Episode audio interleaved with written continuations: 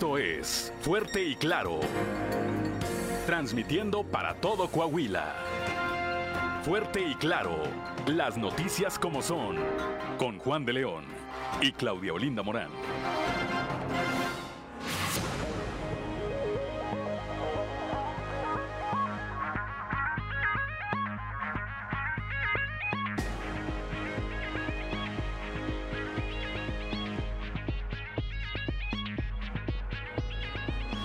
A quienes llevan por nombre Seferino. Ahí ya me escucho, no me escuchaba ni yo, Ricardo Guzmán, a los Ricardos. Eh, ya estamos en Fuerte y Claro, un espacio informativo de Grupo Región. Hoy es viernes 26 de agosto de 2022 y hoy se celebra a quienes llevan por nombre Seferino. Saludamos como todas las mañanas a quienes nos acompañan a través de nuestras diferentes frecuencias de Grupo Región en todo el territorio del estado y eh, eh, particularmente a quienes nos escuchan a través de región 91.3 Saltillo, aquí en la región sureste, por región 91.1 en la región centro, carbonífera, desierto y cinco manantiales, por región 103.5 en la región Laguna y de Durango, por región 97.9 en la región norte de Coahuila y sur de Texas, y más al norte aún por región 91.5 en región Acuña, Jiménez y del Río en Texas. Un saludo también a quienes nos siguen a través de las redes sociales por la página de Facebook Región Capital Coahuila. Son las 6 de la mañana con 4 minutos y ya se encuentra activada también nuestra línea de WhatsApp al 844 155 6915 844 155 6915 para recibir sus mensajes, sugerencias, comentarios, denuncias y cualquier comunicación que desee usted tener eh, con nosotros. A esta hora de la mañana la temperatura, temperatura en Saltillo está en los 19 grados, Monclova 22, Piedras Negras 23, Torreón 23, en General Cepeda y 18 grados, en Arteaga 18 grados, Ciudad Acuña 23, en Derramadero al sur de Saltillo hay 17 grados, en Musquis 23, San Juan de Sabinas 23, San Buenaventura 23, Cuatro Ciénegas también 23 grados y Parras y Ramos Arispe 19 grados centígrados. Pero si quiere conocer a detalle el pronóstico del tiempo para todas las regiones del estado, vamos con Angélica Acosta.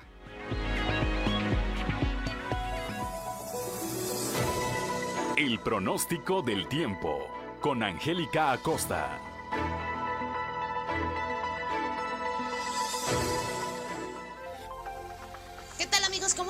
Buenos días. Vámonos con la previsión meteorológica para este viernes, inicio de fin de semana. Ponga atención, mi nombre es Angélica Costa Saltillo. Máxima de 30 grados, mínima de 15. Durante el día bastante nubosidad, se va a sentir cálido, va a estar agradable. Y por la noche de igual manera un cielo principalmente nubladito. Atención, se espera probabilidad de lluvia elevada, 55%. Excelente en Monclova. Esperamos una máxima de 33 grados, mínima de 24. Durante el día bastante nubladito, ¿eh? se va a sentir cálido, va a estar agradable. De igual manera por la noche nubladito y bueno, la posibilidad de lluvia 50%. Maneja con cuidado, feliz inicio de fin de semana. Vámonos hasta Torreón, máxima de 33 grados, mínima de 23. Durante el día bastante nublado, se va a sentir muy cálido y de igual manera por la noche, áreas de nubosidad. La posibilidad de precipitación a comparación del día de ayer para hoy se reduce a 40%. Excelente. Piedras Negras, máxima de 35 grados, mínima de 24 durante el día, nubosidad variable.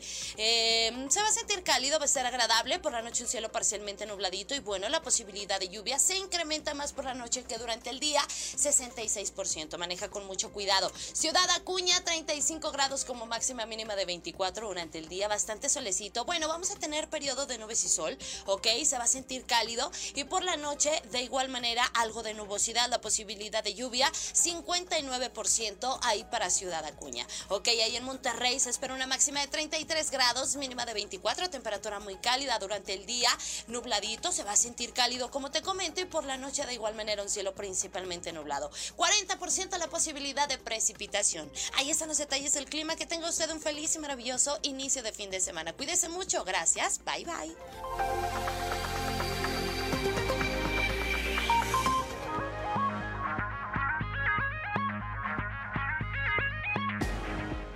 6 de la mañana con 7 minutos. Es momento de escuchar el mensaje de la diócesis de Saltillo a través de Dios Ama con el sacerdote Josué García.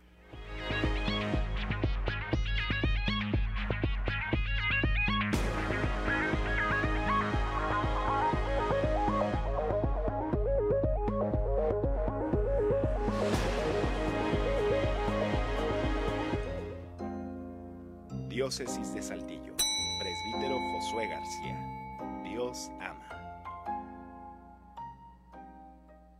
En nuestra última reflexión hablábamos de cuán difícil es vivir la fraternidad. Y la fraternidad desde luego que no se da en la misma medida eh, en todos.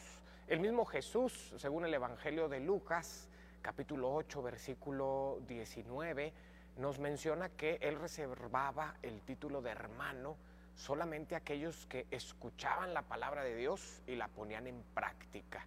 Es distinto, por ejemplo, el amor que tenemos a nuestros familiares, al amor que tenemos a los amigos o algún grupo con el cual me siento identificado. Es decir, la fraternidad se va dando en diferentes formas, en diferentes niveles. Pero recordemos un poco lo que nos dice el Evangelio de Mateo, capítulo 5, versículos del 46 al 47. Dice Jesús, dice, porque si amas solo a los que te aman, ¿qué recompensa tienes?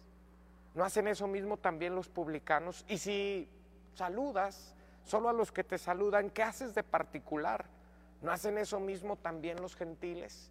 O sea, el Señor Jesús nos está exigiendo algo. ¿Cómo puedo amar yo a una gente que ni conozco, que solo los he visto o me los he topado una sola vez en mi vida, ni su nombre me sé? Bueno, el Papa Pío XI tenía una frase que hablaba de la caridad política. ¿Qué es eso? Cuando yo hago mía alguna causa noble, cuando me sumo por luchar eh, en contra de una injusticia, cuando trabajo desde mi trinchera para que mi sociedad, mi polis, mi ciudad sea mejor, allí estoy amando al otro que ni siquiera conozco. Diócesis de Saltillo.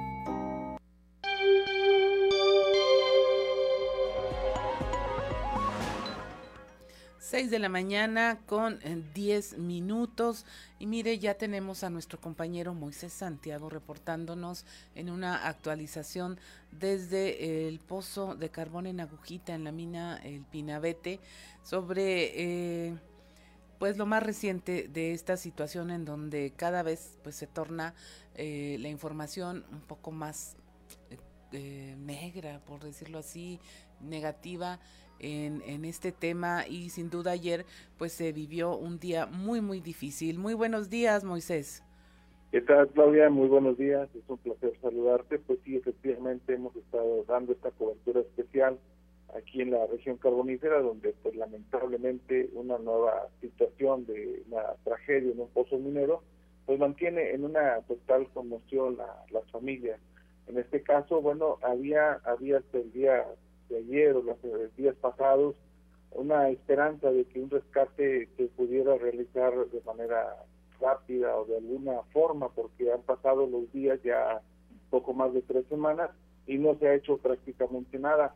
Pero el día de ayer fue crucial para los familiares, una vez que la coordinadora de protección civil, Laura Velázquez, les mencionó que prácticamente ya era imposible hacer un rescate como se había estado teniendo debido a las condiciones en que se encuentra ahí el lugar, lo que es el depósito de carbón, el Pinabete, y les hacía mención de que tardaría de 6 a 11 meses en realizar algunos trabajos, eh, los que vienen mencionando que es un tajo a cielo abierto, eh, hay que retirar muchas cantidades de tierra para llegar a las profundidades, y de esta manera hacer un inclinado de tal forma que haya manera de entrar y llegar hasta las cavidades de este pozo de carbón, así lo comentó la coordinadora de protección civil. Obviamente los familiares no tomaron de buena manera esta, esta noticia porque pues prácticamente con esa declaración ya está dándose, al menos así lo va a entender la coordinadora, pues que se están dando por vencidos y prácticamente los dan por muertos porque ha pasado ya mucho tiempo y lamentablemente en esa situación pasar 11 meses más, pues es algo que los familiares no aceptan, incluso han comentado que no aceptan ni siquiera una indemnización. Tenemos un audio donde ellos estallaron prácticamente el día de ayer. es la única opción que nos dan, ¿verdad? Hacer unos tajos que se van a tardar de 6 a 9 meses, a 6 a 11 meses. Y que es lo único que ya nos pueden... ¿Y quién les dijo eso, La señorita Laura Velázquez ¿Cuándo les informaron esta noticia? Ahorita en la mañana, anoche no nos llevaron información sobre que nomás hasta ahorita, siendo que nos trajo con mentiras y que ya, ya vamos a tapar, ya vamos a taponear y que ya, ya tenemos el cemento para eso. Y puras mentiras que nos ¿Y estuvieron presentes todas las familiares? Sí, estuvimos presentes. ¿Y todos estuvieron de acuerdo? ¿Qué pasó después de esa noticia? No, no, les dijimos de plano que, no. ¿Cuál es la postura de ustedes? No vamos a aceptar nada de que no los entreguen. Que no los Que entreguen. no los entreguen y que no se tarden ya. Mira, ahorita ya no sabemos, ya no sabemos cómo están ellos, menos de 6 a 11 meses. ¿Pero la mayoría está en contra de esto? ¿De esta todos, propuesta? todos, Sí, todos, todos, todos. No, nosotros no nos queremos, nos hablaron de una indemnización tampoco. Nosotros no Tampoco. queremos dinero, los queremos a ellos. 6 de la mañana con 13 minutos. Eh, Moisés, es que en efecto está implícito el mensaje de dar por perdidas las vidas de estos mineros. Así es, de hecho, quien escuchábamos ahí es una de las esposas de uno de los mineros, Marilena Chávez, esposa de Jaime Montelongo Pérez, y lamentablemente, bueno, ella hace alusión a que fue una mentira tras otra, una vez que se les daba esperanzas, desde un principio la situación era difícil, es comprensible, pero eh, se les hacía mención de que había algo más que hacer y lamentablemente pasaron los días, pasaron las semanas y nada, nada más se pudo lograr. Y hasta ese momento, bueno, eh, el gobierno federal a través de la coordinadora Laura Velázquez, pues ya prácticamente eh, quitó las esperanzas que tenían y ahora pues están solicitando de manera urgente que se haga algo al respecto, a pesar de que ha habido personas del exterior, de, de la región, incluso de algunos del extranjero que están eh, pidiendo que se les tome en cuenta alguna opinión o dar ayuda a los familiares para este rescate, pues no se les ha escuchado. Así que pues es difícil la situación que están viviendo ahorita las familias de los 10 millones. Así es, Moisés. Y eh, lamentablemente, pues allá en la región ya se conoce el camino de lo que sigue. Empezar a hablar de indemnizaciones, empezar a hablar de eh, recuperación de cuerpos, eh, de investigaciones, que en materia civil entiendo que sí hay una posibilidad de que aunque no haya cuerpos, pues puedan seguir adelante todos los procedimientos para que las viudas y las familias pues puedan tener la compensación económica que hay que decirlo, es, es por ley, es, es algo que paga la empresa, pero en términos de justicia, pues está más difícil. Aquí lo dijo el fiscal recientemente, Gerardo Márquez Guevara, si no hay cuerpos, pues no hay un delito que perseguir y es una de las cosas que temen las familias, que no haya justicia en todo esto. Así es prácticamente, y más que nada porque ya se vivió eh, una situación muy parecida en Pasta de Conchos, si lo recuerdas, son 63 que quedaron ahí atrapados, no han sido rescatados, no hubo nunca un rescate, a pesar de que se les dio de que habría un rescate, incluso el gobierno actual eh, aseguró y prometió que habría un rescate pronto, lamentablemente no ha sido así, solamente han sido esperanzas falsas hacia las familias que de alguna manera pues los desilusionan porque la realidad es otra y no se puede hacer nada al respecto. En cuestión de justicia, pues obviamente hay culpables, todos lo sabemos, pero pues al no haber una situación como eh, presentar eh, el delito o cuerpo del delito, como se dice, pues no hay nada que hacer al respecto. Las familias pues están desoladas en este momento. Así es, Moisés. Y finalmente, pues siendo realistas, si en pasta de conchos las condiciones de la mina eran otras, o sea, ahí ya existían los pasos en diagonal y otras situaciones, era una mina mucho más desarrollada, pues imaginemos eh, qué es lo que se tiene que hacer para llegar aquí al punto de encuentro con el, en el lugar donde presuntamente estarían estos mineros. Tratándose de un pozo, las condiciones son 10 o 20 veces más difíciles. Así es, efectivamente, por eso las familias están totalmente desoladas porque prácticamente eh, quitaron las esperanzas que había de ese rescate y pues hasta este momento no hay una declaración oficial de las autoridades ante los medios de comunicación.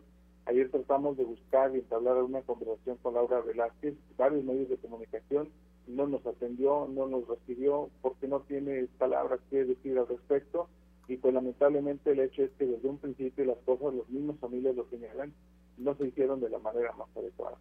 Así es, Moisés. Pues estaremos al pendiente de tu información tan humana, tan completa y estaremos a la espera de mayores eh, novedades por aquella región. Muchas gracias, Moisés.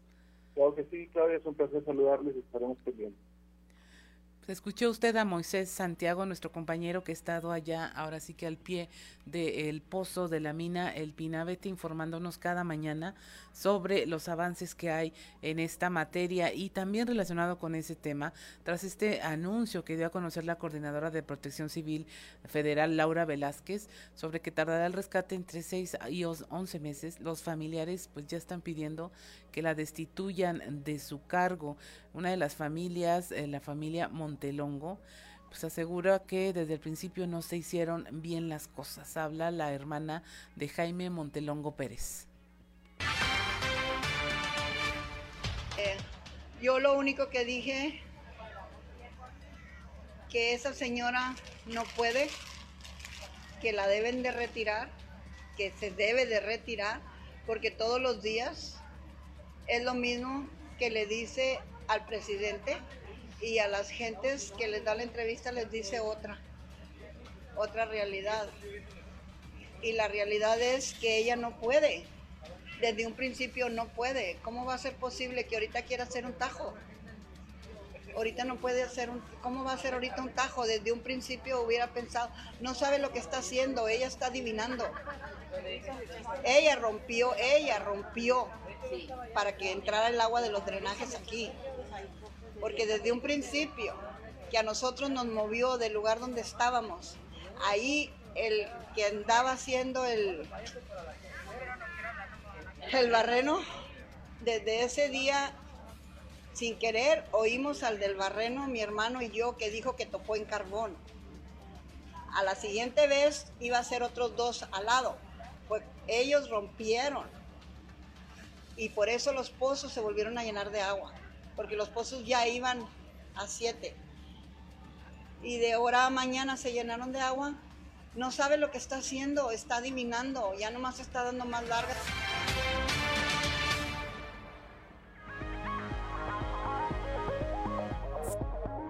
6 de la mañana con 19 minutos. Al regresar le vamos a hablar de uno de los testimonios de Fernando Pompa, uno de los mineros que lograron sobrevivir y que como muchos en la región pues, está consternado por esta situación y dice está dispuesto a seguir ahí hasta que logren sacarle, sacarlos a todos. 6 de la mañana con 20 minutos. Estamos en Fuerte y Claro. Regresamos.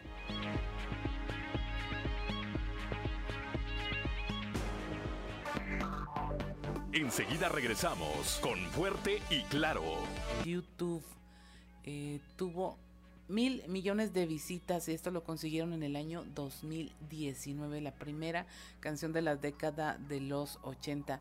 El solo que escucha usted de, de guitarra al entrar dicen que lo hicieron en cinco minutos y empezó como broma ahí en el estudio y ya ve, las bromas luego resultan que eh, se convierten en grandes éxitos. Y mire, le comentábamos hace unos momentos eh, la situación que se está viviendo en torno al pozo El Pinabete, allá en Agujita, Coahuila. Y eh, tenemos el testimonio de uno de los mineros que lograron sobrevivir a la inundación de este pozo de carbón, de Fernando Pompa. Él dijo, estaba acompañado de Cecilia y María Elena, tías de Sergio Cruz Gaitán, uno de los mineros que están atrapados, que pues está dispuesto a seguir ahí al pie de la mina hasta lograr sacarlos a todos.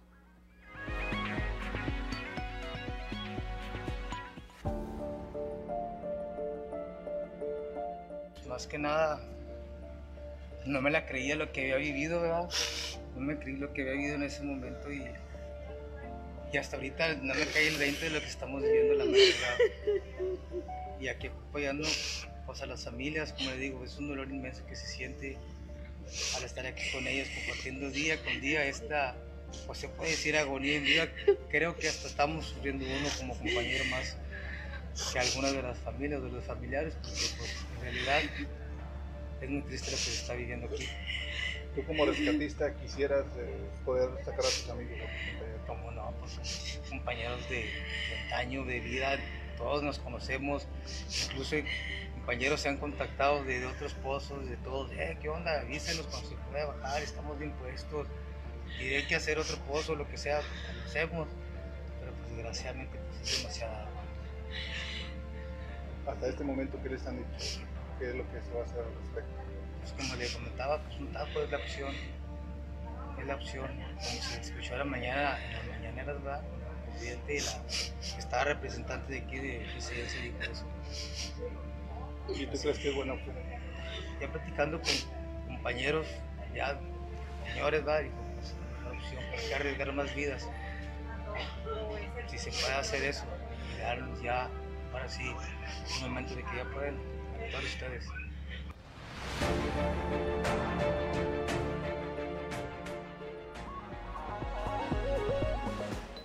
6 de la mañana con 28 minutos antes de pasar a presentarles nuestra portada del día de, de, hoy. Tenemos ya el mensaje de don Joel Roberto Garza Padilla desde Ciudad Frontera, Coahuila, en donde nos dice el día de hoy, pasará el tiempo, pero habrá palabras, sentimientos que jamás se olvidarán, más cuando sientas paz sabrás que no es solo la ausencia de conflicto, sino una sensación de saber que todo estará bien. Ahí el mensaje de don Joel Roberto Garza Padilla y un saludo allá a Ciudad Frontera, Coahuila. Y miren, nuestra portada del día de hoy eh, de nuestro periódico Capital, un medio de grupo región, le hablamos precisamente de este tema, de cómo el rescate tardaría de entre 6 a 11 meses, según el informe de la Coordinadora de Protección Civil Federal, Laura Velázquez Alzúa ya se le informó a las familias y pues hay conflictos en torno a esta resolución. También le hablamos de cómo eh, el alcalde de allá de frontera eh, pues está siendo criticado por eh, miembros de incluso de su propio partido por el tema de la corrupción, dice el exdirigente estatal de Morena, José Guadalupe Céspedes, que Morena no debe solapar estos actos de corrupción como el que se acusa al alcalde Roberto Piña porque va en contra de la 4T.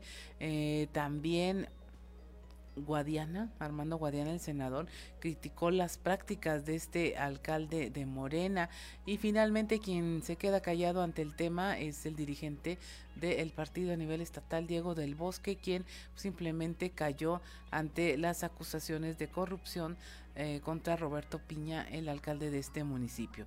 Le hablamos también de cómo en gira de trabajo por los municipios de Cuatro Ciénegas y la madre del gobernador Miguel Riquelme y el secretario de Inclusión y Desarrollo Social Manolo Jiménez pusieron en, en marcha el programa Mejorando Ando en su segunda etapa. Le hablamos también de cómo el exdiputado panista Oscar Romeo Maldonado Domínguez dio a conocer este jueves que va a contender por la candidatura de Movimiento Ciudadano a la gubernatura de Coahuila, ya que su partido no irá en alianza con nadie. Eh, Luis González Briceño, presidente del Instituto Coahuilense de Acceso a la Información, nos habló también de cómo a poco más de nueve meses del próximo proceso electoral, la mayoría de los partidos han cumplido en materia de transparencia y acceso a la información. Eh, nuestra compañera Leslie Delgado nos presenta la historia de tres abuelos que son roomies, prácticamente son un excelador, un campesino y un taxista que por circunstancias de la vida viven juntos. Es la historia de Juan Manuel, Miguel Ángel y Francisco. Ellos viven juntos pues por azares del destino eh, ante el abandono de sus familiares. También hablamos de cómo el alcalde de Saltillo, Chema Fraustro, inició un programa de seguridad ciudadana para deportistas, esto acompañado de ciclistas, corredoras y corredores y motociclistas con quienes se trabajará en eh, la Unión de Rutas de Seguridad Deportiva, una estrategia para dar atención especializada a los distintos sectores de la sociedad. 6 de la mañana con 32 minutos y es momento de escuchar qué se dice en los pasillos.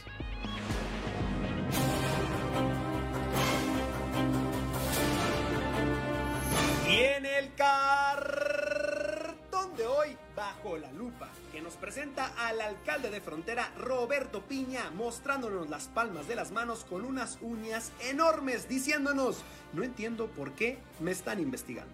Complicado, más se le puso el panorama a la directora nacional de protección civil, Laura Velázquez, que todo indica pasará hoy en la mañanera del discurso del vamos bien señor presidente al de nos vamos a tardar algunos meses con el rescate de los 10 mineros atrapados en el pozo El Pinabete. Eso, además de que la propuesta de abrir un tajo para tratar de llegar a los mineros encontró un rotundo no de parte de los familiares, que habrá que decir traen diferentes visiones sobre aspectos más allá del rescate de sus seres queridos. En una más del enfrentamiento que sostiene la Iglesia Católica con el gobierno federal, recién la conferencia del Episcopado Mexicano emitió un comunicado titulado Por el bien de la educación, en el marco del ciclo escolar 2022-2023, y que tiene que ver con las recientes oleadas de violencia por las que atraviesa México, al tiempo de hacer un llamado para articular pactos educativos locales que ayuden a tejer los lazos de solidaridad en la comunidad educativa por el bien de las infancias. Será interesante ver cómo toman esta directriz los obispos de Saltillo, Torreón y Piedras Negras, Hilario González, Luis Martín Barraza y Alonso Garza Treviño. ¿Alguien, por favor, quiere pensar en los niños? Por el Congreso local, en la recta final va ya el proceso para elegir al próximo auditor superior del Estado, en donde los diputados están haciendo la depuración de los 18 aspirantes iniciales y que ya fueron entrevistados para reducirlos. En breve quedarán solo tres y de ahí saldrá el elegido en la próxima sesión ordinaria del primero de septiembre. ¿Qué veo? ¿Un rival? Parece que los ciberdelincuentes le tienen tomada la medida a todo el mundo. Es así que la Fiscalía General del Estado de Gerardo Márquez Guevara ya emitió una alerta para la población en general, pero específicamente para los funcionarios públicos de que no caigan en falsos gestores, solicitantes o inversionistas que a través de mensajes en redes sociales se dedican a estafar a cuanto incauto se enrede con ellos. Algunos funcionarios de alto nivel ya han sido víctimas del hackeo de sus teléfonos y no le extrañe que el día de mañana alguno de ellos le envíe un mensaje pidiéndole dinero prestado.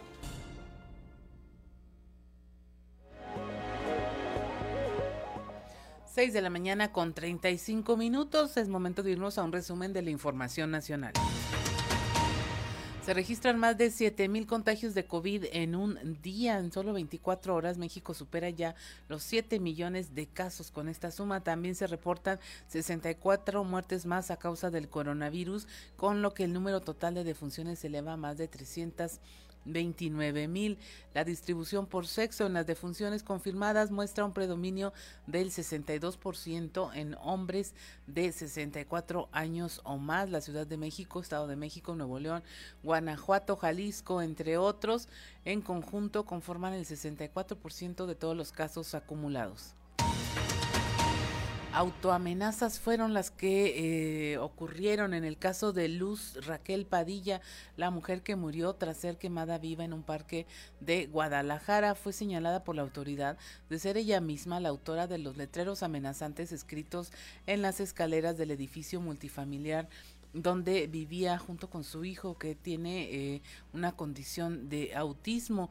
Una especialista en grafoscopía del Instituto Jalisciense de Ciencias Forenses determinó que fue la propia mujer de 35 años, Luz Raquel, la que se encargó de hacer las pintas amenazantes contra su vida e integridad y que dicha letra no tiene similitud con la de Sergio N., quien está detenido acusado de haberla agredido antes del presunto ataque en donde eh, se habría quitado la vida.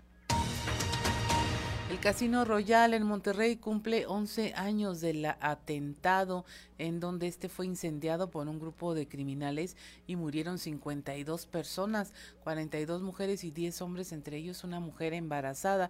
Los familiares de las víctimas siguen esta petición de justicia a las autoridades para que siga en pie el memorial en recuerdo de quienes perdieron la vida en este acto. Tras 11 años de estos sucesos, el lugar ya fue demolido y en su lugar se construyó otro edificio dejando de lado las cruces blancas con el nombre de cada una de las personas que perdieron la vida, además de que el memorial construido en administraciones anteriores ya está en completo abandono. Amenazan delincuentes a tortilleros, esto en Guerrero. Empresarios de la masa y la tortilla exigieron al gobierno frenar el asedio que sufren por parte de los grupos delictivos que bajo amenazas los obligaron a bajar el precio de la tortilla en sus establecimientos. Los empresarios explicaron que en varios negocios aparecieron cartulinas donde les imponen bajo amenaza bajar el precio de las tortillas y la masa, esto en apoyo a la población. Dana feminicida, 23 años de prisión. Esto es el caso de David Alejandro Quintero Morales, quien fue sentenciado eh, por el feminicidio de Genevieve Livier, una estudiante de la Facultad de Arquitectura de la Universidad Autónoma de Baja California, su expareja sentimental. El feminicida pidió a su pareja que acudiera a su casa para resolver asuntos pendientes sobre su ruptura y al llegar la despojó de su teléfono celular y de las llaves de su vehículo para luego asfixiarla. Y finalmente un menor de 13 años de nombre Gabriel murió durante el derrumbe de una marquesina en una casa ubicada en la alcaldía de Coyoacán. El colapso ocurrió cuando el menor se encontraba trabajando con su tío y su primo en una remodelación. El menor les estaba ayudando para ganar dinero porque pronto regresaría a la escuela. 6 de la mañana con 38 minutos y es momento de irnos a un recorrido por la información generada en todo el territorio coahuilense. Iniciamos aquí en la región sureste con nuestro compañero Néstor González, quien eh, nos muestra cómo el alcalde de Frontera, Roberto Piña Amaya, tiene pues mostró más bien otros datos a los regidores que autorizaron una compra fraudulenta. Compañeros de Fuerte y Claro, muy buenos días, me da mucho gusto saludarlos. Les tengo información relativa al municipio de Frontera, donde el alcalde Roberto Piña Amaya, señalado por haber adquirido dos eh, camiones con un sobreprecio de 4 millones de pesos, pues está siendo requerido por su propio cabildo. Integrantes del ayuntamiento, del eh, cuerpo edílico de aquella ciudad, señalaron que van a pedir información detallada de la compra de estas unidades, ya que durante la sesión en la que se les propuso la compra de los camiones, pues se les presentó una información sesgada. Otros datos, pues, según eh, la regidora Laura Reyes, quien forma parte de la Comisión de Presupuesto, en aquella sesión de Cabildo solamente se les presentó una ficha informativa en la que se les convenció prácticamente de que votaran a favor de la adquisición de dichas unidades. Sin embargo, ahora que se ha ventilado de manera pública, pues este presunto desfalco, exigirán al alcalde Roberto Piña que presente los documentos que acreditan que la compra no se hizo con dolo, que no hubo desfalco, porque los regidores están muy preocupados, ya que prácticamente pues fueron chamaqueados por el alcalde, así que de comprobarse esta situación, pues el propio Cabildo de Frontera solicitará que se detallen los documentos, que se den a conocer los documentos que se eh, generaron con la compra de estas dos unidades. Volvemos con ustedes, compañeros, muy buenos días. 6 de la mañana con 41 minutos, estamos en Fuerte y Claro, regresamos.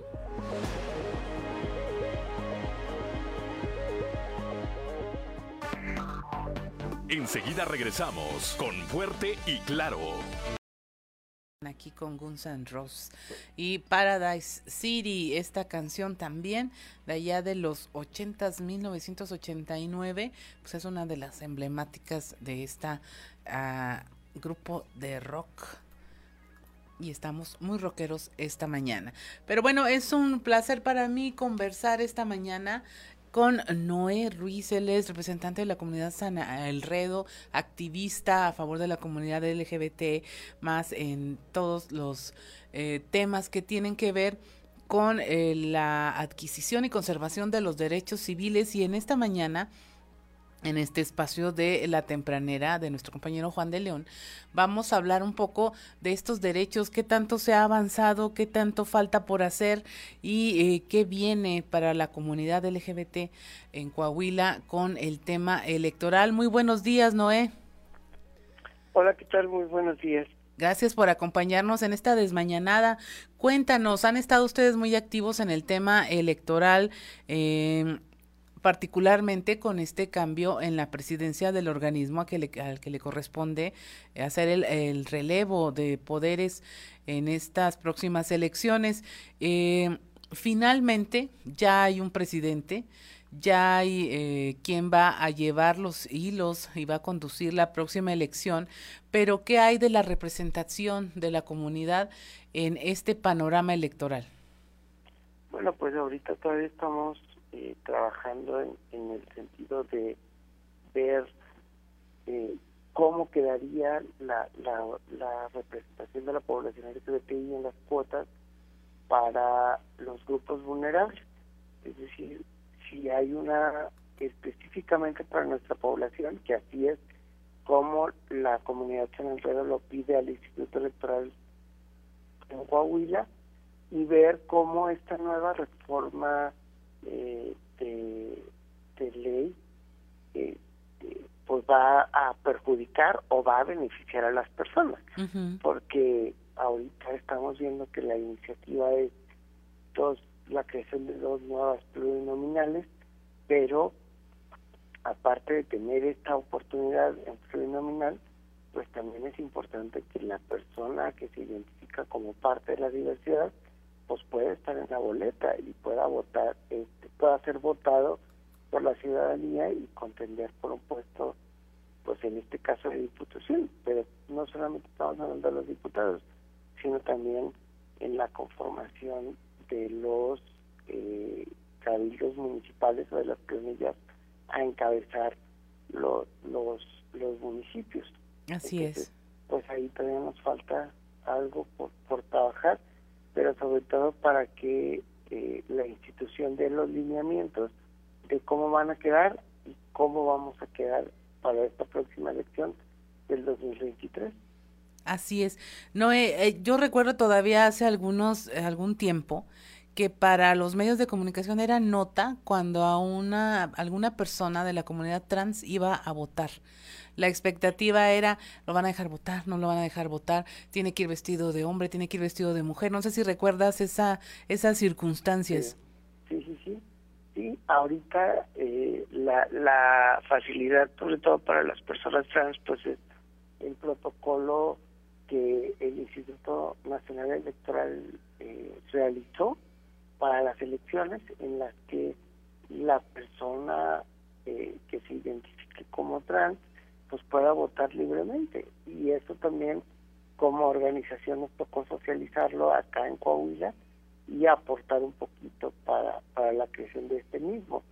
Y ahorita dado que ya en Coahuila existe el reconocimiento de la identidad para las personas trans a través de un trámite de reconocimiento en el registro civil, pues las cosas han simplificado y han creado una expectativa en la que las personas se sienten seguras de poder acudir.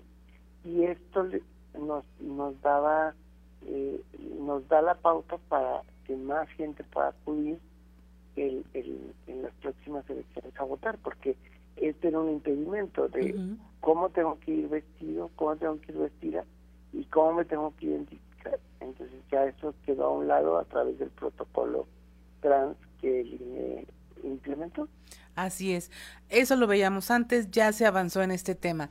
¿Qué tan lejos estamos, Noé, de tener a representantes de la comunidad transgénero o de eh, diversidad sexual ya al frente de regidurías, de diputaciones, a lo mejor que no sean solo plurinominales, de partidos, de alcaldías?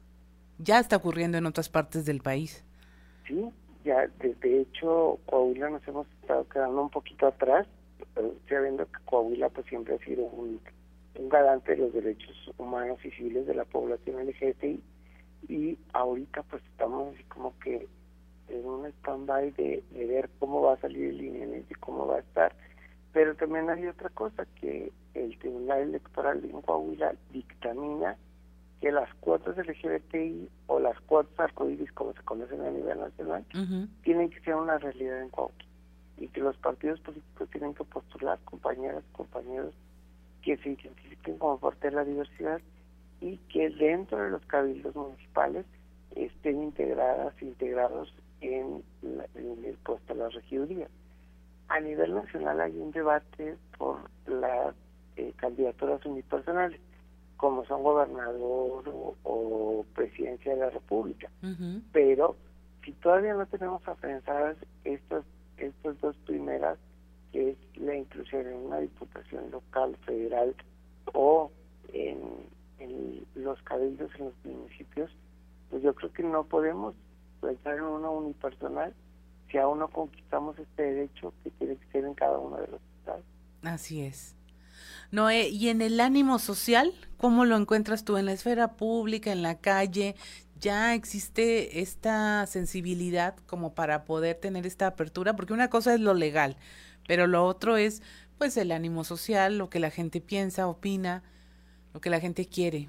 Yo, yo hemos estado platicando mucho y hemos estado viendo como diferentes sectores de, de la sociedad en la que el apoyo que se va a dar o que se daría a un candidato o a una candidata abiertamente de la diversidad sexual es eh, bajo el principio de que es un ciudadano o una ciudadana coahuilense y bajo esta perspectiva es como nos hemos animado nosotros a la exigencia de este derecho.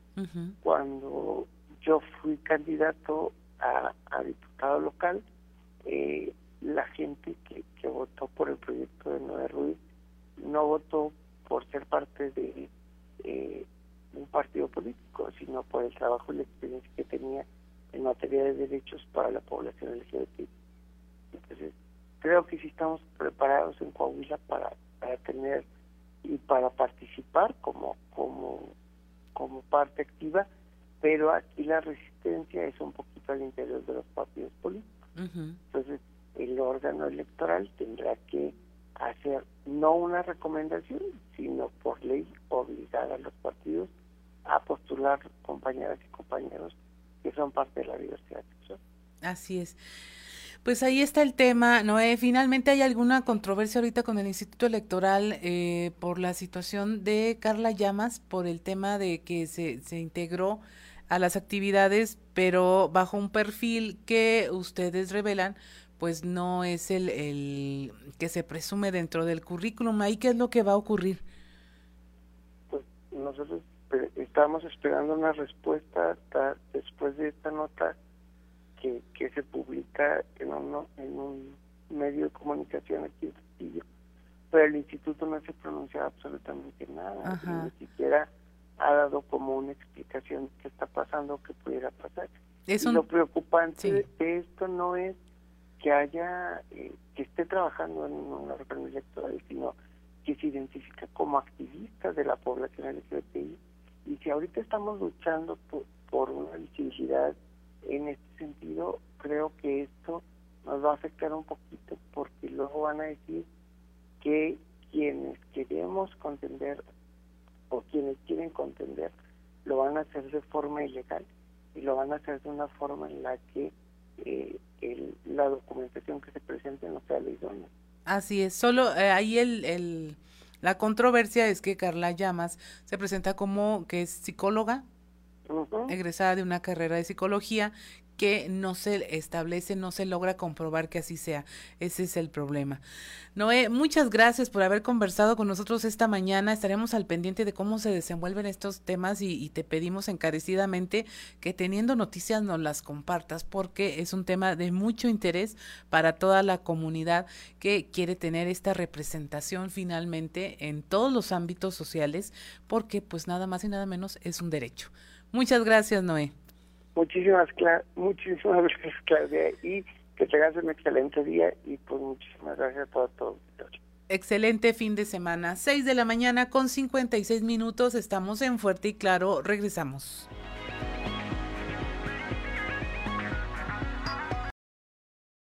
Siete de la mañana con un minutos.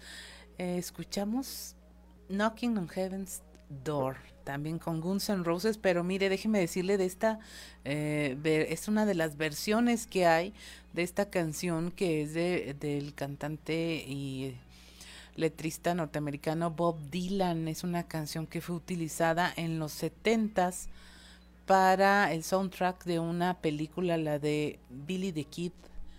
Y de ahí en adelante pues ha habido innumerables versiones, una de estas es la de Guns N' Roses, pero ha habido, bueno, hasta no sé, estaba leyendo aquí eh, Bob Dylan, son, estaba también, ahorita lo leí, Eric Clapton. Entonces sí tenía bastantes versiones esta misma canción. Y bueno, es momento de escuchar la alerta ambiental con Carlos Álvarez Flores.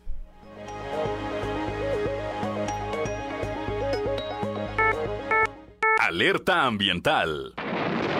Con Carlos Álvarez Flores. Muy buenos días. Vamos a continuar con el tema del agua. Me estoy refiriendo primero a la forma, al modelo de gestión que tenemos en nuestro país que a mi juicio no nos sirve.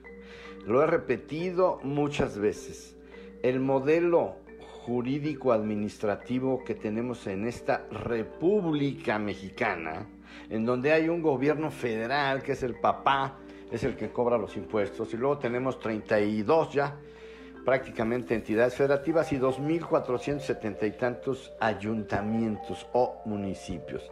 Ese modelo no nos sirve, cuando menos, en medio ambiente. Entonces, quiero terminar eso para después entrar ya en el fondo del asunto, en el fondo del problema o de la gran importancia que tiene el agua.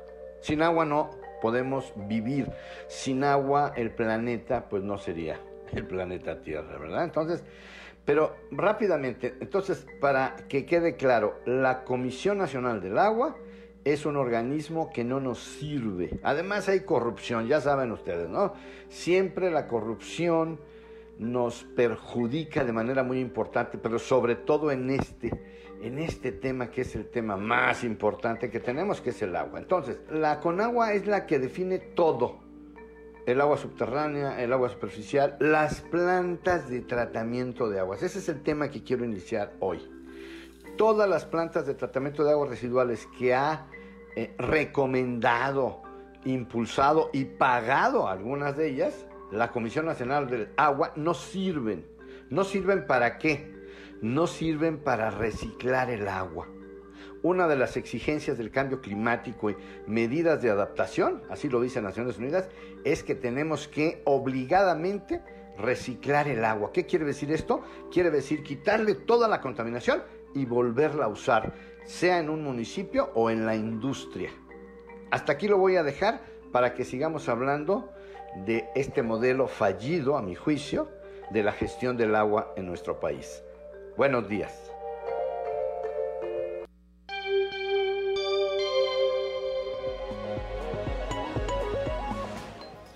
7 de la mañana con cuatro minutos.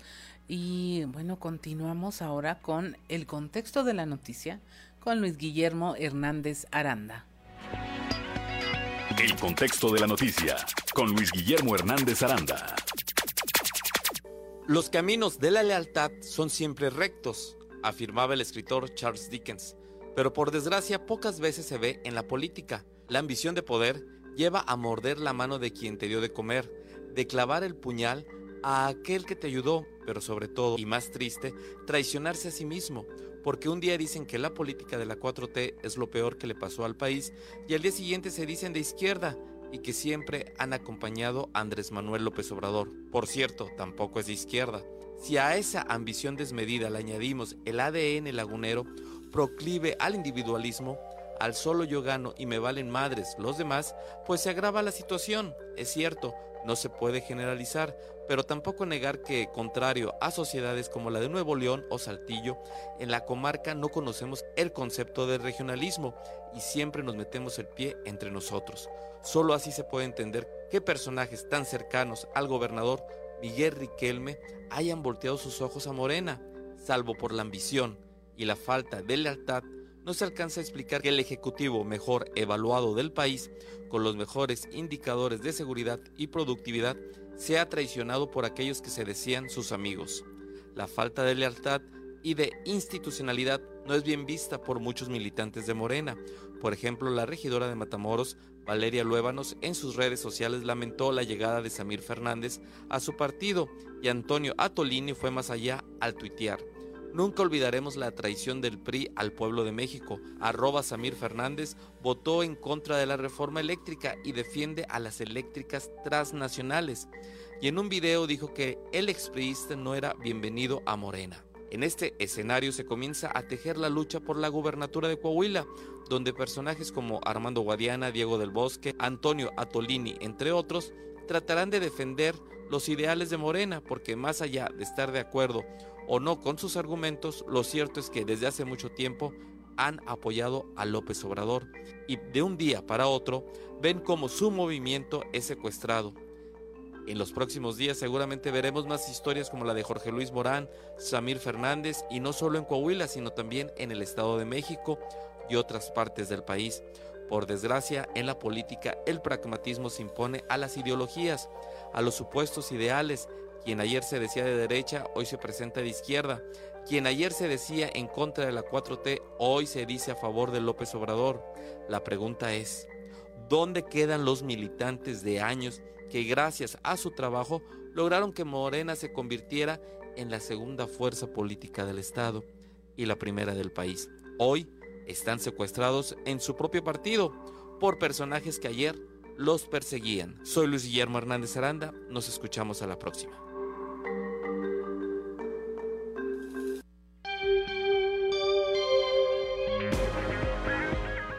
7 de la mañana con 8 minutos. Continuamos con la información al referirse a la investigación que el alcalde morenista de Frontera, Roberto Piña Amaya, enfrenta ante la Fiscalía Anticorrupción por presunto desfalco.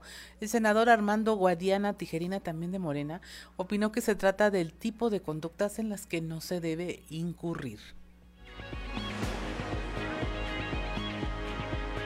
Hola, muy buen día amigos de Grupo Región. En temas de la comarca lagunera, al referirse a la investigación que el alcalde morenista del municipio de Frontera, Roberto Piña Amaya, enfrenta ante la Fiscalía Anticorrupción por presunto desfalco, el senador Armando Guadiana Tijerina opinó en Torreón que se trata del tipo de conductas en las que no se debe de incurrir. Vamos a escuchar. Pues sí, hombre, lo leí precisamente que ayer, ayer salió eso este, de dos camiones hay que comprar, pues son de las prácticas que no deben hacer. Como ya también vi una nota de que en la presidencia municipal donde está este Colosio, que una empresa de una llegado a Samuel y que este, a sobreprecio le compraron este, artículos de limpieza. Entonces, Chihuahua, miren, yo les voy a decir, yo si me toca la bolita, lo único que lo que les prometo más que nada aparte de poner toda mi capacidad profesional, experiencia de empresario, de trabajo, etcétera, público, es que yo no me voy a llevar un peso de el erario público como está la fecha. Esto es todo en la información. Desde La Laguna reportó Víctor Barrón. Un saludo a todo Coahuila. También aquí en la región sureste, nuestro compañero Raúl Rocha habla de cómo el exsecretario general del Comité Estatal de Morena y hoy militante Guadalupe Céspedes, pues pide que no se solape esta corrupción por parte del alcalde de Frontera.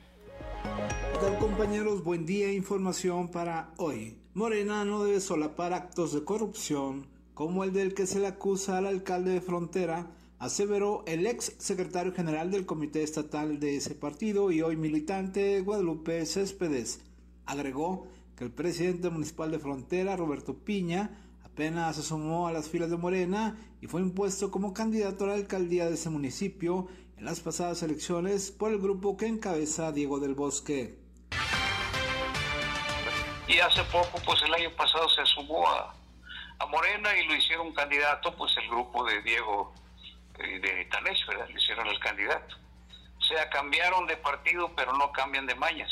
Ajá y entonces este eh, trascendió verdad de manera muy contundente que eh, facturó la compra de algunos camiones a sobreprecio. Y pues están en plena investigación. Nosotros Morena no está para solapar ¿verdad? esas esas acciones de corrupción. La lucha es contra lo que hemos luchado toda una vida contra la corrupción y por la transparencia, por la rendición de cuentas y por la vocación de servicio. Eh, este, es contra lo que hemos luchado y, pues lamentablemente eh, no todos asumen eh, esos principios de lo que debe ser un servidor público emanado de Morena. Esta es la información para el día de hoy. Buen día. 7 de la mañana con 11 minutos. En tanto, Diego del Bosque, dirigente de Monera, de Morera, prefirió callar ante este caso de corrupción que involucra a un miembro de su partido. La información con Leslie Delgado. Buen día, informando desde la ciudad de Saltillo. Pese a que se buscó al dirigente del Comité Ejecutivo Estatal de Morena en Coahuila, Diego del Bosque, con el fin de conocer su postura respecto a la investigación que la Fiscalía Anticorrupción emprendió en contra del alcalde de Frontera Roberto Piña por un desfalco de aproximadamente 4 millones de pesos, prefirió callar y no emitió ninguna opinión ante las reiteradas llamadas y mensajes que se le enviaron durante este jueves. Tras el primer mensaje, el moranista únicamente respondió voy. Luego de esto se trató de llamarle sin éxito alguno. Cabe recordar que el titular de la Fiscalía Anticorrupción, Jesús Flores Mier, dijo que previo a la denuncia que se hizo a través de un medio de comunicación esta semana, ya se había iniciado una indagatoria debido a que se había recibido una denuncia anónima. Agregó que ya durante semanas previas se solicitó información al ayuntamiento y, de ser necesario, se citará a declarar al alcalde como parte de los mecanismos que establece la ley. Agradezco la intervención y deseo que tengan un excelente día. 7 de la mañana con 13 minutos en otra información. Por los estereotipos de machismo, los hombres no denuncian, pero hay una estadística que señala que por cada 100 mujeres hay 8 hombres que son maltratados por una mujer. Así que sí existen casos de este tipo de violencia. Esto nos lo informa nuestra compañera Guadalupe Pérez. Muy buenos días, saludos desde la región centro. Por cada 100 mujeres hay 8 hombres maltratados por una mujer, así lo señaló el magistrado Iradier Huerta. En algunos de los casos, muchos de los hombres por los estereotipos no denuncian, pero sí existía un número aproximado que por cada 100 mujeres hay 8 hombres maltratados por una mujer. Entonces también sí, sí existen casos al inverso y aquí tenemos un caso de una mujer que privó de la vida una persona. Ahora también se mencionaba la fiscalía en el primer semestre de este año un hombre se presentó a poner una denuncia por violencia. O sea, ya las cosas, es que aquí debemos de hablar este, de personas, entonces también hay hombres que, que sufren de, de, de, de, violencia y por, de maltrato por parte de las mujeres, pero a veces no se, no se representan los mismos números porque primero no son igual, segundo por el estereotipo de machismo, ¿cómo voy a ir a denunciar que una mujer me está golpeando? Tal como señala por los estereotipos de machismo, los hombres no denuncian, pero sí existe un número que señala que de cada 100 mujeres hay 8 hombres que son maltratados por sus parejas femeninas. Sin embargo, omiten denunciar por estos tabús que existen al respecto. De igual manera, conminó a hacer estas denuncias ya que aseguró la violencia familiar se sanciona de la misma manera. Saludos desde la región centro para Grupo Región Informa Guadalupe Pérez. 7 de la mañana con 15 minutos. En otra información allá en el norte del estado, por estar en zona de riesgo se han negado cuatro permisos para la construcción de fraccionamientos. Los detalles de la información con nuestra compañera Norma Ramírez. Muy buenos días. Un saludo desde la frontera norte de Piedras Negras.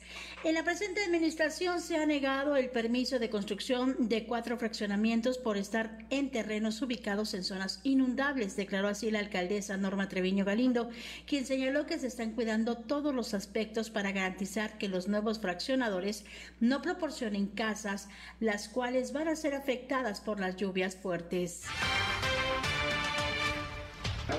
Sí, totalmente. Se tiene que respetar todo construcción de cualquier negocio o cualquier habitación, eh, casa habitación tiene tiene un reglamento, hay que seguirlo. Creo que eso es lo mejor que podamos hacer, no hacer cambios y ver el, algunos errores que haya habido en el pasado, también tratar, por supuesto, de no cometer. Alcaldesa, ¿se cuida que no se tengan lugares inundables en donde se finquen precisamente estos funcionamientos nuevos? Sí, definitivamente sí. Me ha tocado en esta administración rechazar algunos de, esos proyectos. ¿De qué puntos? ¿De qué puntos se han intentado fijar? Pues en puntos así, inundables. Para Fuerte y Claro, Norma Ramírez. 7 de la mañana con 17 minutos y mire a quién no se le ha echado a perder los vegetales, las verduras, las frutas en su refrigerador. Nuestro compañero Ricardo Ramírez nos tiene este reporte de que se desperdicia el 30% de los alimentos orgánicos en los hogares de Coahuila. Escuchemos. En una encuesta realizada recientemente por la Secretaría del Medio Ambiente del Estado de Coahuila, arrojó como resultado que en los hogares, en promedio, se desperdicia el 30% de los alimentos orgánicos que se adquieren, un promedio muy elevado tomando en consideración las situaciones que se viven a nivel global, como la sequía extrema y la crisis económica actual. Mediante entrevista telefónica con la Secretaria del Medio Ambiente, Glentina Canales, mencionó que es una situación completamente irracional el desperdiciar una gran cantidad de alimento, de manera general, el 30% de los alimentos que son comprados terminan en la basura, principalmente frutas y verduras, además de cárnicos, sorprendiendo que productos con contenido de proteína se encuentren dentro de este porcentaje de desecho. Y tenemos uh, un desperdicio alrededor del 30% de los alimentos. Compramos cosas para tirar a la basura, no creo que, que sea muy racional, pero lo hacemos entonces, si lo pensamos de esta manera, creo que podemos mejorar mucho. Cantidad del desperdicio es de fruta, de verdura y de cárnicos. Es tremendo, ¿no? Desperdiciar de esa manera proteínas, o sea, y también lo que queda en los platos, comida ya preparada, mismos por nuestra economía. Yo les pongo el ejemplo que si usted va al supermercado y cuando le dan su comida y su lo que compró y usted paga supongamos 400 pesos y cuando salga usted de ahí le dicen oye, ¿puedes tirar aquí a la basura 120 pesos? Pues no van a querer, ¿verdad? Pero sí lo podemos. Informó para Fuerte y Claro Ricardo Ramírez. 7 de la mañana con 19 minutos. En otra información, el exdiputado panista Oscar Romeo Maldonado Domínguez dio a conocer que va a contender por una candidatura de Movimiento Ciudadano al gobierno de Coahuila.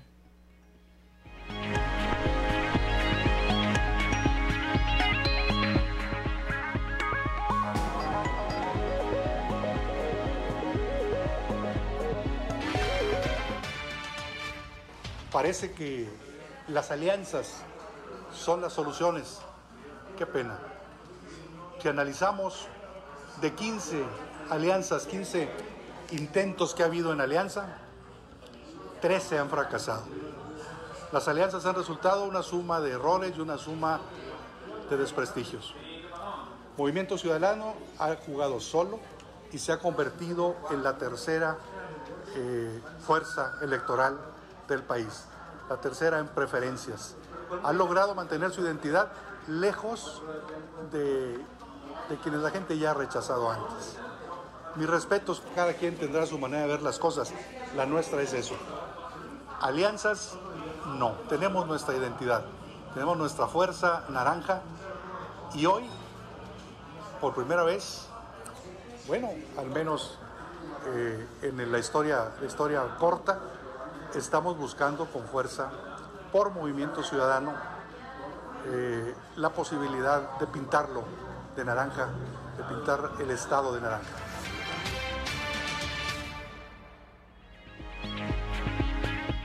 Siete de la mañana con 20 minutos, estamos en Fuerte y Claro, regresamos.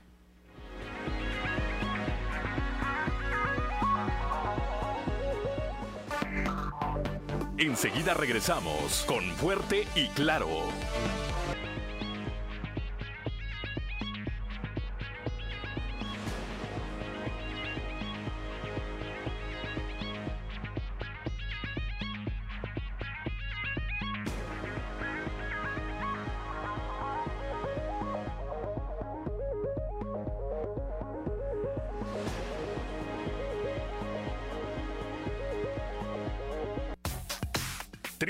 Y trazos con Antonio Zamora. 7 de la mañana con 28 minutos y ya tenemos la comunicación con don Antonio Zamora desde allá, desde la región centro. Vamos a ver ahora, eh, Pues, ¿qué le dijo el bolero? ¿O qué vio por donde andaba pasando casualmente? Usted ya lo conoce. Muy buenos días, don Antonio. Buenos días, Claudia. ayer se cayó el cielo aquí en ¿Se cayó el cielo? Sí, sí, sí, sí, sí, sí, sí. Un aguacero de como de dos horas. De esas de que yo creo que llenaron el río Moclobo a través de agua. Ajá. Este, eh, déjame, tú, te, te, voy a platicar una cosa personal que me pasó durante el aguacero. ¿Qué le pasó? Al fin cabo es viernes. Sí. Pues resulta que dejé el carro, este, bajé cuando empezó a llover, dije, no, de aquí me bajo, me doy un cafecito, mientras pasa el agua. Pero se me olvidó, Claudia, que ahí precisamente donde dejé el carro, sube, sube eh, el nivel. No. Todo, todo el boulevard parte parecía un río. Total, de repente me dijo, y guaso, mecha, estaba, el, el agua ya había rebasado, ya había subido como 70 centímetros de, del pavimento a la banqueta. Y, me, me y no sé por qué se me ocurrió de buscar la manera de subirme al carro porque sí pues, parecía difícil. Y cuando me subo, pues el carro estaba lleno de agua.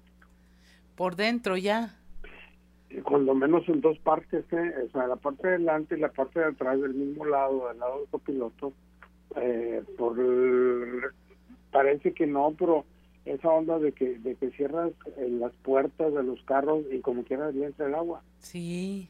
Está raro eso, ¿eh? O sea, ya el agua había estaba por encima de las llantas, le, le pasaba encima de las llantas. No, sí, ya estaban, sí, estaban sobre las llantas, sí, sí, y, arriba de, de, donde está la, la pues sí, o sea, pero lo que yo no entiendo es cómo entra el agua por ahí. Supone que está cerrado el carro. Ajá. Es, muy raro, ¿no? Pero, pero en fin, ahí me, veía la raza ahí que estaba con un, con un vaso de esos de de, de, unicel o como se le llame, de sacando el agua. No, y eso fue dos horas de lluvia así permanente. Sí, mucha agua, mucha agua. Se cayó, se cayó el cielo, te digo, mucha agua, muchos carros tirados. Eh, este, pues que les llegó el agua a no sé a dónde y lleno, lleno caminaron. El bulevar estaba lleno de, carros tirados, sobre todo de, de carros de con placas de La Paz y de Frente Cardenista y todo ese tipo de cosas. Ajá. Ese tipo de carros estaba lleno también de Boulevard Tape porque se mojaron, algo se les mojó y ya no quisieron funcionar. ¿El de usted se arrancó de nuevo? Sí, fíjate que sí, se arrancó. Afortunadamente, este, al principio batallé tantito, pero inmediatamente volvió a arrancar, de buena. Es que luego se, que se les mete el agua al motor o algo así, y ahí es donde viene el problema porque se causan más, más daños. Fue, fue lo que pensé yo, Claudia, y dije, las este, si no sé que mejor me trepo al carro a ver cómo le hago porque eh, porque pensé en eso. Ajá. Si entra el motor, viene el agua de así, le está entrando al mueble, no, no, no, esto está cañón. Y a mí se me hace que esa agua que entró al mueble, ojalá no haya ocasionado nada, yo creo que no, porque este, pues llegué a la casa y bien, ahorita no he echado a, a, el carro, sí. pero ahorita lo, lo veo a ver, a ver qué tal funciona. ¿no? No, pues esperemos que no, no haya daños mayores y... Yo también espero. Y pues ya fue el acueducto Pape, entonces ya. El acueducto, sí hay que ganarle el nombre, El acueducto, el acueducto me gusta, acueducto Pape. no, pues lástima por los coches que hayan resultado dañados, siempre son un, pues un daño al patrimonio sí descalabra. Sí, más tratándose del coche. Sí, sí, sí, sí. Estuvo duro el día con la llovida entonces. Sí, estuvo dura y, ahorita está nublado todavía, fíjate, este, y, pero llovió en toda la región, llovió aquí en Monclova, llovió en Frontera, en San Buena, en Nadadores, en Sacramento, en La Madrid. Todo estuvo, todo el cerro, el, perdón, el cielo cerradísimo. Desde, ya ayer estuvo todo el día nublado, pero ya en la tarde fue cuando tarde noche se dejó caer el agua sabrosa, ¿no? Sí. pero yo creo que va a beneficiar mucho a, pues a los, sobre todo al área rural, ¿no? Donde el Chapo Flores Méndez anda, anda siempre llevando cosas de ese tipo de, de, situaciones, amiga. Así es, don Antonio. Bueno, y es que el problema en realidad no es la lluvia, sino la infraestructura de las ciudades que hace que pues que ocurran este tipo de incidentes. Ya ve usted cómo les fue allá en Sonora también. Se inundaron y se volvieron a inundar, o sea, ese es el problema. Fíjate que voy a checar ahora y para platicarlo el lunes de, todos los daños que pudo haber ocurrido aquí en Moclova, en frontera. En, por ejemplo, en la Madrid supe de que muchas varias muchas casas se inundaron, en frontera sucedió lo mismo. No dudamos que también haya ocurrido aquí en Moclova, ya para, para el lado oriente de la ciudad. O sea, normalmente el agua es, vida, pero también este, perjudica, Claudia. Sí, sí, claro. Sí, sobre todo por esta falta de planeación de las ciudades. Es algo que, pues, en teoría... Moclova tiene drenaje, drenaje pluvial solamente en el centro. No, pues Así que por eso el pape se pone como se pone. Así es. El acueducto pape. No, pues esperemos que arranque su coche el día de hoy, que ya no tenga ninguna repercusión y que pues la gente que sufrió daños pues tenga paciencia para las reparaciones y lo que se venga. Ya no la sabemos. Sí, ya no la sabemos. Eso me pone de mal humor hasta a mí, don Antonio. Oye, déjate la paciencia. Que, tengamos dinero para. Oh, sí. Sí, sí, fíjese que a ver, a ver qué daños resultan. Sí, es muy probable que haya habido muchas más. No, no, eh, no me diga, ah, de los otros carros, ojalá y el mío no. No, no, el suyo ya se salvó, yo digo, porque si no, no hubiera aprendido.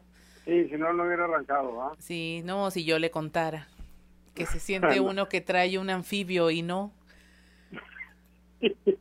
y piensas que es, un carro tipo de los que usa James Bond en las películas. Sí, yo digo, no, sí, sí pasamos, no, ya le contaré, ya le contaré. Muy bien. No tuvo que haberme recordado ese penoso incidente, don Antonio. Sí, es, este, pues es penoso a veces recordar ese tipo de cosas. no, que tenga un excelente fin de semana. Ya estaremos conversando el lunes y a ver qué ve el bolero. Dele, dele un día de descanso, aunque sea. Sí, pues uh, sí, ver, más, que se vaya todo el fin de semana. Ándele. Muchas gracias, don Antonio, por conversar. Hasta el lunes. Hasta el lunes. Son las 7 de la mañana con 36 minutos. Estamos en Fuerte y Claro y estamos eh, esperando que llegue. Dijo que iba a venir bronceado, todavía sacudiéndose la arena. Iba a venir con su look de, de Mijares, así con sandalia y pantaloncito de manta, camisa floreada. Vamos a ver si es cierto que eh, va a estar por aquí nuestro compañero Osiris García. Y mientras, pues vamos a continuar con la información que aquí tenemos bastantes datos que presentarle. Eh, Ricardo Guzmán, ¿alcanzamos a ver el reportaje de Leslie? No. No, ese, bueno, se lo prometemos más adelante. Pero eh, vámonos a esta información de cómo los partidos políticos finalmente, hay unos a, regañadientes, cumplen en materia de transparencia, según lo afirmó Luis González Briceño, presidente del Instituto Coahuilense de Acceso a la Información. la gran mayoría cumple satisfactoriamente con las obligaciones de transparencia. ¿Y a qué me refiero? La gran mayoría. De aproximadamente siete partidos que existen en el Estado que reciben recursos públicos, cinco cumplen y dos no cumplen, ya sea porque dejaron o perdieron su registro, más bien dicho, en la elección pasada, pero los demás partidos eh, están en índices inclusive aceptables, el caso del PRI, Morena, que son los que tienen eh, registro aquí en el Estado y también a nivel nacional, están en parámetros eh, de, transparencia, digamos, aceptables en cuanto a la publicación de información pública y 100% de cumplimiento. Es decir, ese es, ese es un rango que nosotros establecemos a través de lineamientos, inclusive también se hace a través a, a nivel nacional, en el sentido que son, son, son rangos que permiten que haya información que conozca la ciudadanía pero ahí no se agota la obligación. ¿Qué es lo que nosotros seguimos haciendo? Capacitando para que en su momento lleguen a 99 y, ¿por qué no?, siempre al 100, que es la obligación completa.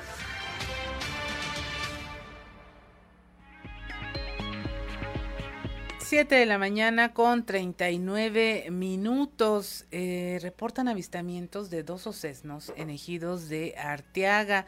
El alcalde Ramiro Durán indicó que los animales estaban eh, colgando, colgados de unos pinos y que se inició el rescate apegado al protocolo que marca la Secretaría del Ambiente para su recaptura y finalmente retornarlos a su hábitat natural con Protección Civil, con Medio Ambiente, con Secretaría de Medio Ambiente del Estado, eh, para poder eh, tratar de forma oportuna alguna eventualidad que tengamos con los osos. Ayer tuvimos dos osesnos en situación de riesgo que subieron a unos pinos. El primero fue en el Poleo, el segundo fue en la comunidad del Cedrito y los dos reportan sin ninguna situación de lesiones a estos osos. La primera, preguntarle a los pobladores cómo históricamente manejan este tipo de eventos. Nos comenta la gente, tan sencillo que tenemos que retirarnos para que el oso no tenga temor, se sienta seguro y pueda bajar del pino o donde la altura que esté. Lo hicimos en Poleo, funcionó. Lo hicimos en Cedrito y funcionó. Vimos con Secretaría de Medio Ambiente, como eran los sesnos, no había situación de riesgo para la población, no había necesidad de sedarlos con el dardo, porque se puede volver una situación de riesgo como en algunos otros lugares, donde el oso puede caer, se puede fracturar o puede morir. Estamos eh, muy molestos por el trato que le dieron en otro municipio de Coahuila a un osesno que estaba indefenso, que solamente quería beber agua. Nosotros en Arteaga estamos comprometidos con la flora y con la fauna y vamos a proteger siempre al oso negro de Arteaga.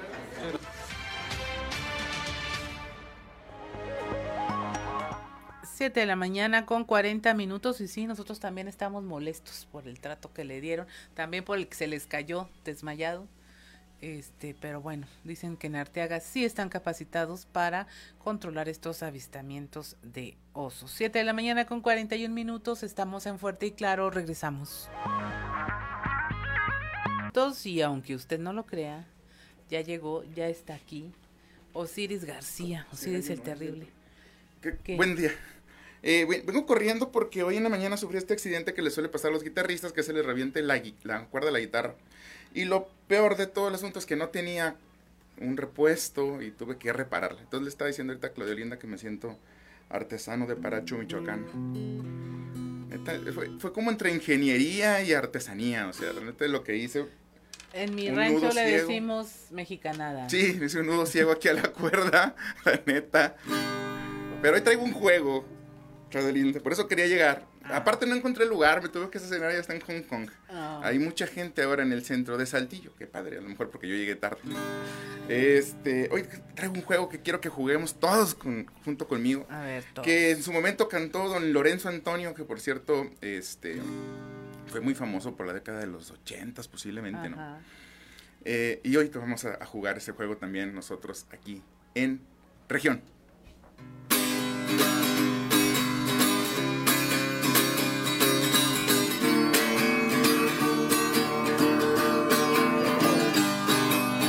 Vamos a jugar un juego antiguo y se parece mucho al PRI. Quieren desde el centro imponer a un tipo que ya ni vivía aquí.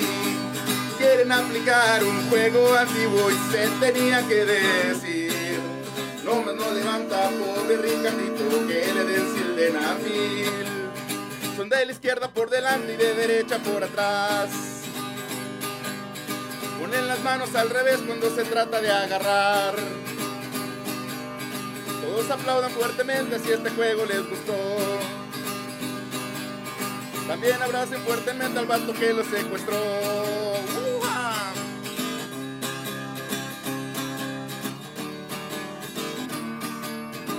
Es el tipo de juego que no está tan divertido hasta que se hace realidad. Señora, señor, si usted va manejando con las manos arriba, digo no, si no va manejando, digo no bajando no. Pongan atención a lo que les digo, se van a equivocar. Nico Calderón había estos delitos y pretenden gobernar. Pongan atención a lo que les digo con Shamir y con Morán. Aquí están presentes unos ex amigos listos para atrás, digo, para gobernar. Son de la izquierda por delante y de derecha por atrás Ponen las manos al revés cuando se trata de agarrar. Todos aplaudan fuertemente si este juego les gustó. También abracen fuertemente al vato que les secuestró.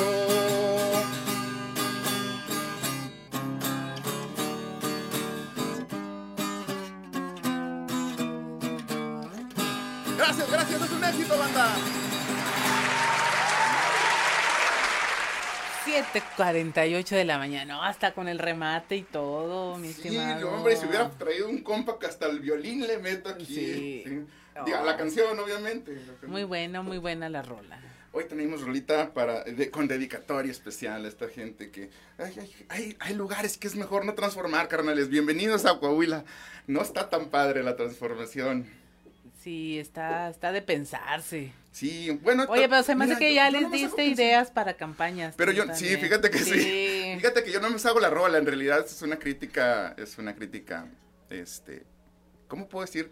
Constructiva. Sí, pues anda en el ánimo social Es que creo que la, eso, la crítica, creo que es crítica nada más. de- Sí. y, y saben que es este, una parodia. Y saben que al final de cuentas el que va a tomar la, eh, la decisión es el ciudadano. O sea, este, es como es como burlarnos un poco. Pero lo que digo no es mentira. Eh, realmente no estoy diciendo mentiras. Estoy nada más siendo un poco irónico. Pero no mentiroso. Me podrán acusar de muchas cosas, pero de mentiroso, Nel. Oye, ayer un expanista se apuntó ya para Movimiento Ciudadano. No, fíjate, no sé. no Oscar tengo- Maldonado, me parece. Oscar Maldonado. Sí. Ha de ser un tío mío. ¿Sabe que yo soy García Maldonado? ¿A poco? Sí, también me he apellido Maldonado. No, no sé quién es Oscar Maldonado. Oscar Romeo Maldonado Domínguez, Oye. exdiputado panista. No, pues. Ya se apuntó. Qué bueno que llegaste, Chapulín. ¿Eso es como para bien o para mal? Ni ¿Qué idea. pensará Poncho Danao de esto? Es de esas bueno, cosas que- de Poncho Danao a Oscar Maldonado, pues la neta, pues, que digas, uy, qué capital político tiene el que sabe ganar puras campañas de, de la UANE, pues no, ¿verdad? O sea, Ajá. la única campaña que ha ganado en su vida es la de la sociedad de alumnos y el vato quiere pretende ser gobernador. Saludos, Poncho Danao. No, no sabemos. Son de esas cosas de que no sabemos si son para bien o para mal. Nada más son. Ahí están. Ahí están. En el ánimo social estará la decisión de a quién. No, no tengo el gusto de conocer a Oscar Maldonado, pero este desde aquí le mando un saludo. O- hola, Oscar, ¿cómo estás?